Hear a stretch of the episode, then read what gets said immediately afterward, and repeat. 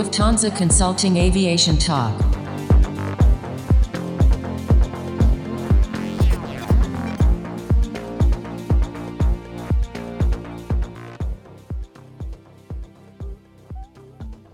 Hello and welcome to a new episode of Lufthansa Consulting Aviation Talk.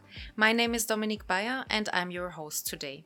In our podcasts, we offer exciting contents and interesting discussions on topics that matter most in aviation. Today we will continue our talk about the customer experience trend study. In the previous episode, we have touched the first two trends of the overall four trends, which was health and hygiene and seamless travel journey. To now continue the discussion on the other two trends of customer experience, I have with me again Wolfgang Bublitz, who is the head of Solution Group Customer Experience, and Julian and Vera, members of the Solution Group Customer Experience.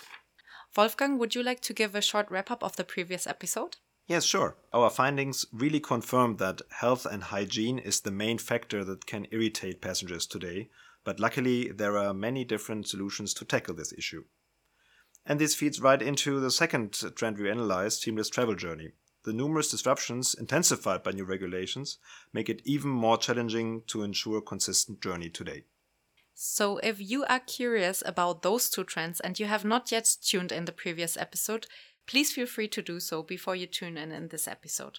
So now we will dive right into the third trend that my colleagues have identified, which is sustainability.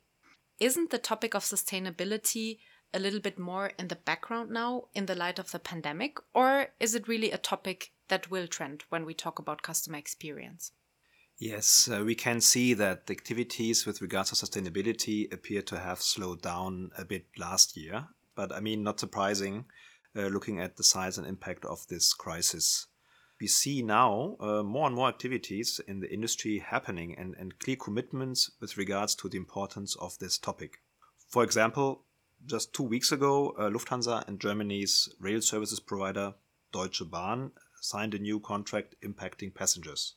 Now there will be even more feeder services to Lufthansa hubs provided by trains. This is actually not only beneficial with regards to sustainability, but also economically. And this trend, sustainability, is also mainly coming from the travelers who expect visible improvements. Just let me add something here. So it's truly important that airlines and airports as well are starting to become more and more sustainable, which is not only to aim to have a certificate that someone can put on the homepage, but also to truly live this new sustainability. Because as it's also known is that customers are more likely to trust a brand when they not only hear or know what's been done, but also see what actually changed. Especially the younger generation is now striving for a change on this ground. Flight shaming, for example, became quite popular in the last days, meaning young people are actually ashamed of taking a flight.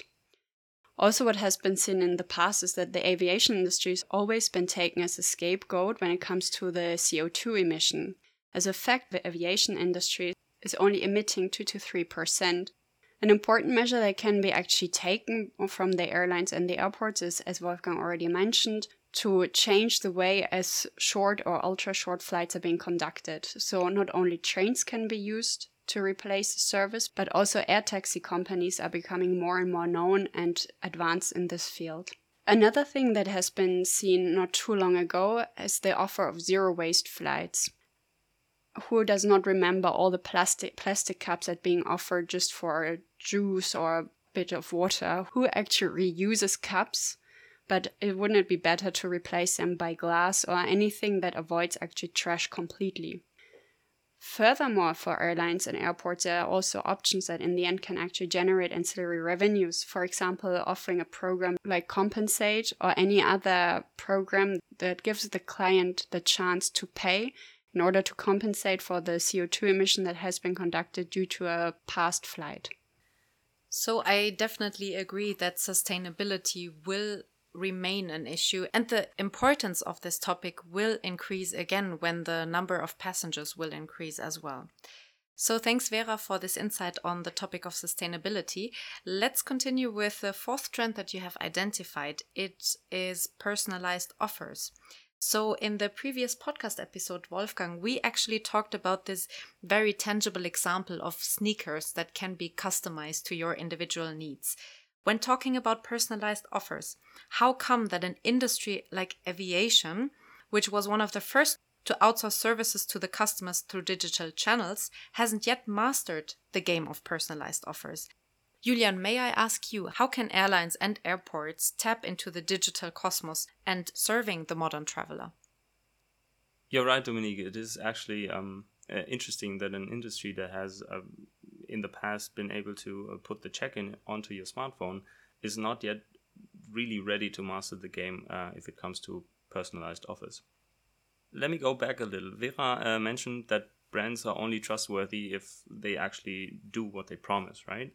That doesn't only refer to sustainability, but of course also to customer data and personalizing offers. In the end, and this is no surprise, it all boils down to data. The coherent use of technology and the ability of service providers to cater to exact needs of every single customer depends on data. Again, no surprise. Nowadays, though, some customers grow suspicious of the enormous data hunger of providers. So it is really difficult for providers to show that data is needed to provide the exact services that customers actually want. Still, most, and this is 87% of customers, have an increased willingness to spend their money on travel brands if those brands offer personalized experiences.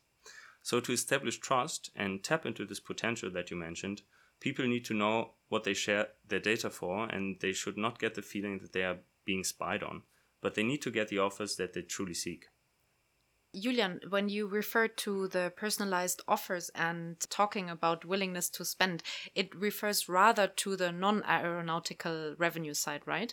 That's exactly true. It is known in the industry that an increase in customer experience of roughly 1% can lead to an increase of non-aeronautical revenues, as you say, by 1.5%.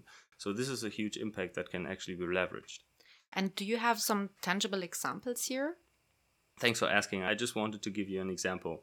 Take a tech-savvy young person who tries every digital product and service that is available out there in the market, not only in the travel industry, but all over the place.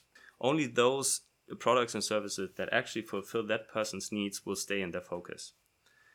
So personalizing offers for such customers means mining data, understanding the true customer needs and demands, and leveraging those insights for true customer-centric offer design. But to make it more tangible and to actually make you understand what I mean by this, let me give you another example. Imagine there's this young person sitting at the gate and the flight is delayed. And the airline or the airport, depending on who is actually mining the data, know from previous experience with this customer that the customer usually drinks a coffee when sitting at the gate. So in order to offer a personalized service for the customer, the airline or the airport should actually offer coffee through, for example, a digital voucher that then pops up on the customer's smartphone. That's a great and interesting offer, but I can imagine that it is rather difficult to identify those potentials in the market, no? Of course, it is not easy to find out what the customer actually wants, but this is what we do with our clients. When we approach our clients, we actually look at their customers' data, we mine the data, we try to analyze what might be interesting for their customers as an offer, and then try to configure a portfolio that actually tailors to the customer's needs. And in the end, this results then in the increase of the non-aeronautical revenues, right? Exactly. Thanks, Julian. I'm excited to learn about new trends when it comes to the personalized offers to see what aviation stakeholders will come up in the future. So we have come to an end of this podcast episode now. And Wolfgang, I would like to give the last words to you now. Can you give a guideline to aviation stakeholder managers on how to successfully follow those trends in customer experience? Yes, there are things indeed which can be done by the players in the industry. Only really putting the customer first in a consistent manner when optimizing a service will help to regain the trust that is needed under the changed health and hygiene environment. There often is still too much focus on capacity management only. Focusing on both capacity and individual traveler needs at the same time, in fact, is not only possible, but actually beneficial to all stakeholders. And there are numerous methodologies and approaches which can facilitate a stronger orientation towards our passengers. start experimenting in areas and processes where possible, and increase the level of collaboration with key stakeholders, for example, on data sharing, as we just heard from Julian. This will help to satisfy the needs of travelers and at the same time will be to the benefit of airports, airlines, ground handlers and authorities. Thanks, Wolfgang. The points that you just mentioned give a clear guideline and framework for the managers of airlines, airports and ground handling agents and basically all the stakeholders in aviation to follow up on the trends of customer experience. For me, not only the awareness but also the successful implementation will show if the stakeholders follow up on these trends. And again here, it is very crucial that there is an intensified stakeholder collaboration, because what we often see is that there is efforts of individual stakeholders, but in the end, a successful implementation of new trends, especially in customer experience, will only be successful if we work as a joint industry. Yeah, and for us, it will be interesting to see which of the trends will be picked up by the stakeholders in the industry in the near future. And we have come now to an end of the podcast episodes of Customer Experience. We hope that you have enjoyed listening to the new trends. Thanks for being my guests in this podcast episode and also in the last podcast episode. It was a pleasure to have you here and to learn more insights about the Customer Experience Trend Study. Also, thanks to Vera and Julian for being my guests and for sharing the insights on the 4 trends. And last but not least, I would like to say thank you to all of our listeners. And if you would like to learn more details about the Customer Experience Trend Study, you can find the contact details in the podcast description and feel free to reach out to us and to my colleague Wolfgang, who will provide the document for you. And also check out our webpage for new contents and interesting topics that we are working on right now. And with this being said, I would like to say thank you, take care, stay safe, and bye-bye. Lufthansa Consulting Aviation Talk.